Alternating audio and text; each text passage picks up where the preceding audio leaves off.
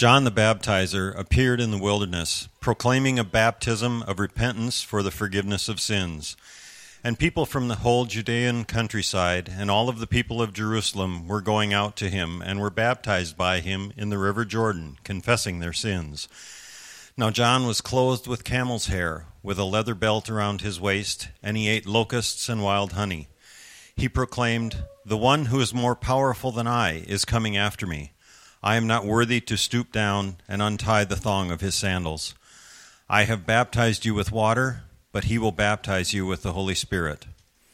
In those days, Jesus came from Nazareth of Galilee and was baptized by John in the Jordan. And just as he was coming up out of the water, he saw the heavens torn apart and the Spirit descending like a dove on him. And a voice came from heaven You are my Son, the Beloved. With you I am well pleased. So this past week, I had this awesome opportunity. First, I well, back up the train a second. I um, this sermon series that we're in, we're calling it the stories that we tell, and we talk about stories from our lives, stories that we tell that are influential, that kind of make us who we are, and then we kind of see how our stories connect with the big story. And I think that's a way of living our lives. I think that's a way of just kind of looking at the stories that you tell from your past, the stories that you're telling uh, today, and, and how does that connect uh, to the story of, of of Christ and, and, and the love of, of God. So, uh, with that, with that, uh, that reset here, um, this past week I had this incredible opportunity. I was invited to talk at a humanities class at Mayo High School, and it was so much fun. I got to go there, and uh, they wanted to know a little bit about Protestantism and Lutheranism, a little bit about what we do here at Gloria Dei, how we live that out, a little bit about who I am and how I live that out, and all kinds of things. And I talked at two different class periods, and there was a student in each one who asked the same question, and it was something to the effect of, like, how did you get that gig? like, how did you end up, of all things? You could have done anything, and you became a pastor. How, how does that work? And uh, I said, honestly, I have no idea. I, uh, yeah, but it was, it was a, it, and it's a great question. And I think it's honestly a question that a lot of people have and uh, don't know how to ask, have, have just for whatever reason not asked. And I've talked, I've talked some about it, especially when I first came here, uh, just little, almost nine years ago, but, uh, and I've talked about it some with our confirmation students, but I, I don't know that I've talked about it much in this, in this setting. And so there's a story that's really influential about how this all kind of came to be for me, how I kind of ended up on this path. It, was, it, it, it happened while I was in college. Uh, I was in my undergrad at, at Gustavus.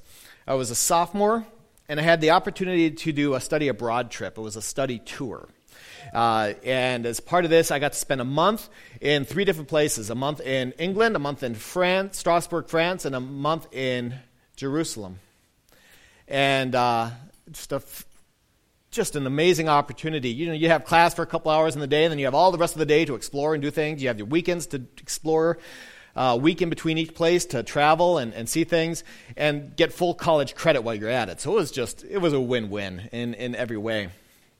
At the end of the trip, the last, I should say, the last leg of the trip, I was in Jerusalem. We stayed in East Jerusalem, and so I had the chance to go to class for a few hours and then go explore. One of the places I loved to go was the old city of Jerusalem. This place, I mean, it's just ancient and and this, it's the walled city, and you go in there, and the streets are narrow, everything's stone. There's shopkeepers all over the place uh, that you can connect with, uh, haggle with, and, and just it was just awesome. And I used to love just walking the streets of, of the old city of, of Jerusalem. And right away, I went there uh, very, very early on in, in my, my stay, met this shopkeeper, and we kind of hit it off right away. And then I would go a couple times during the weeks that I was there. Uh, and just kind of reconnect with this guy. And uh, it, was, it, was, it was fun getting to know him. But when I first met him, he asked me a question. He said, what are you? I said, I'm an American. And he goes, No. What are you? Are you, are you, are you Christian? Are you Jewish? Are you Muslim? What are you? I'm like, Oh, Christian. And I realized at the age of 19, I had never identified myself as such. Never had to. I grew up in a town uh, just north of Milwaukee, a, a pretty small town, eight, 9,000 people. I, you know, at the time, I don't even know if we had a place of worship for anybody who wasn't Christian. And if you weren't a practicing Christian, you were culturally Christian, I guess. I don't, I don't know. I was a pastor's kid. Just, I never had to answer that question. And honestly, as I think about it, it sounds quaint to never have had to identify myself that way, but it's, it's true. So I said, I'm Christian. And after that, it really hit me. I'm like, wow, I never had to say that before. This is, this is weird. I, I'm going to go buy a cross. And so I went to another shop and I found a, they were selling uh, necklaces. And so I bought a cross necklace and I wore it around my neck. So I'd remember what I am. So I kept going throughout the, uh, the month, and at the end of the month, I had an opportunity. It was fascinating. Um, couple of my classmates and I were invited to go to the YWCA, where they were teaching upper level conversational English to Palestinian women. And so there were 40 Palestinian women, and they wanted to practice speaking English with native English speakers, and we got to be there. And it was so cool. Like, an hour and a half, maybe two hours. I don't know what it was, but it went by like that. And we got to learn from them, and, and, and I don't, uh, maybe they learned something from us too, but it was just, it was just, just this great exchange. And then afterwards, we're just all kind of hanging out and mingling. This, uh, this one woman, her name's Amal El Hazin, she's about the same age as, as I was at the time. And she comes up to me, and, and we're talking, and, and then she goes, Oh, what are you?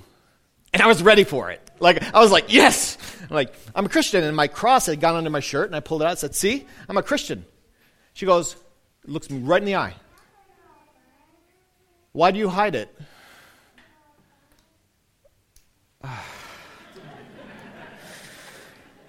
Why do you hide it? That question, in the history of my life, I was on a path. And then because of that question, I started going, in a different direction. It was as if, like, God herself said to me, oh, Why do you hide it? Why do you hide it? So simple a question and so profound. Because I, I, she wasn't only asking, Why do you hide it, you know, what you are, but why do you hide who you are? More about that in a minute. I want to talk about this Bible passage that we have. Today, in congregations all across the country, all around the world, congregations of all different kinds of uh, denominations and, and histories, they, they are talking about the baptism of Jesus. Because this Sunday, it always happens every year, a couple weeks after, a few weeks after Christmas, a few weeks after uh, the, the beginning of the new year. It's baptism of our Lord Sunday, and everybody is, is hearing a baptism of Jesus story. And so our story today comes from the Gospel of Mark. Now, as you may or may not know, uh, there are four books in the Bible dedicated to telling the life of Jesus. They are called Gospels, and in every one of them, they tell the story of Jesus with their own unique flair and kind of uh, literary style and technique. And this one happens to, this story comes from the very, very beginning of the Gospel of Mark, Mark chapter 1, beginning at verse 4. So there's a couple sentences, and then boom, baptism story. Here's why that's interesting to me. That means if this happens at the very beginning, Jesus is like a 30 something year old guy. There's no birth story in there. There's no Christmas story in the Gospel of Mark.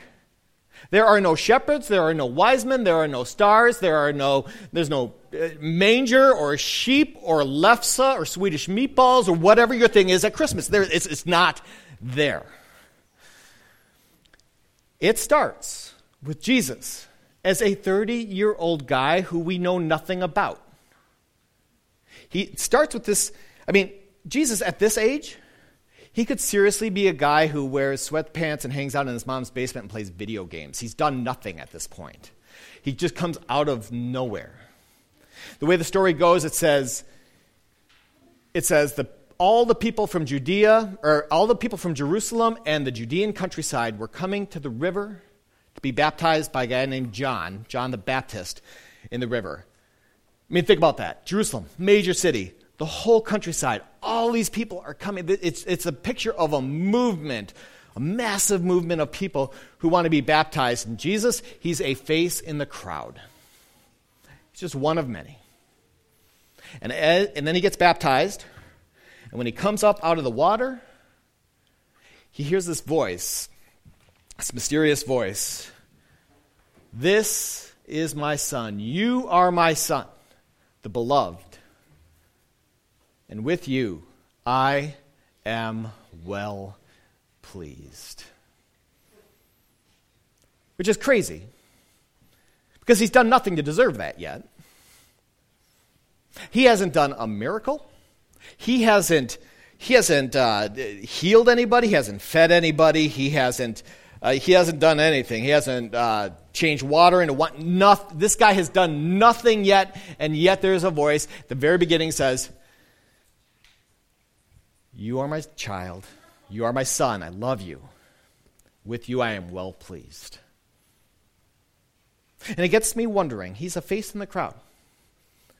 I wonder if that message wasn't also for all the people from Jerusalem and the whole Judean countryside.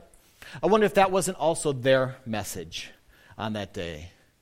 That they also heard those words You are my child, I love you, with you I am pleased. I also wonder if, if it wasn't just for Jesus and it wasn't just for the people of Jerusalem, Judea, and all that, it, and it wasn't just for the people way back then, sometime, somewhere, but it's also for us here today. May I? Oh, hi. I'm so sorry I made you cry before. Oh. Uh oh. All right. Well, I'm pleased with Simba, anyways, here. oh, it was worth a shot. Yeah, yeah. I wonder if those are the words that we hear today. You are my child. I love you. and with you, I am well pleased. Yeah.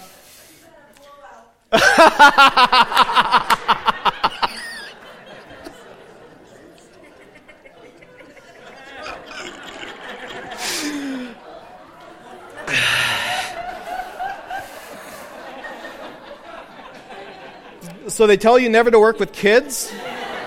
Um, yeah, that's fantastic. Um,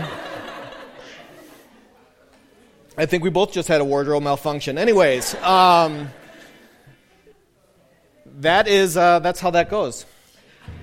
But even there, you are my child, and I love you, and with you I am well pleased. And that's true of Lena having a blowout and Anders, and it's true of you, and it's true of you guys. And this section too. You are my child. I love you. With you, I am well pleased. It could be that the invitation of this Bible story could be that the invitation of this, of this passage is to begin in the beginning. It's the base note, it is the foundational thing. You are loved. And from there, the whole thing goes forward. From there, the whole thing goes forward. Jesus has this moment at the very beginning of the Gospel of Mark. He is baptized. He gets that message, and his, the whole trajectory of, of the story goes from there. From there, there's ups and downs and twists and turns, and things are going on and, and happening from that point. And the same is true for us. Our story is also just getting started. And we want to begin in the beginning with that message that you are loved, that you are a child of God. And the whole thing goes from there. And our story is just getting started as we look at the year 2020 for sure.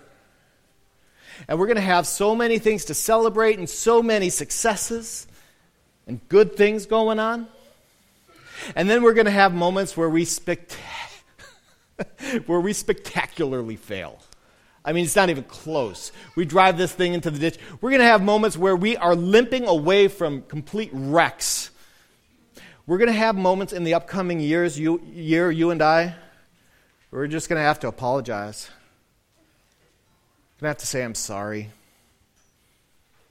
We're going to have some repair work to do. We're going to have to fix some stuff. We're going to have moments where all of that's true. But I want you to know that doesn't define you.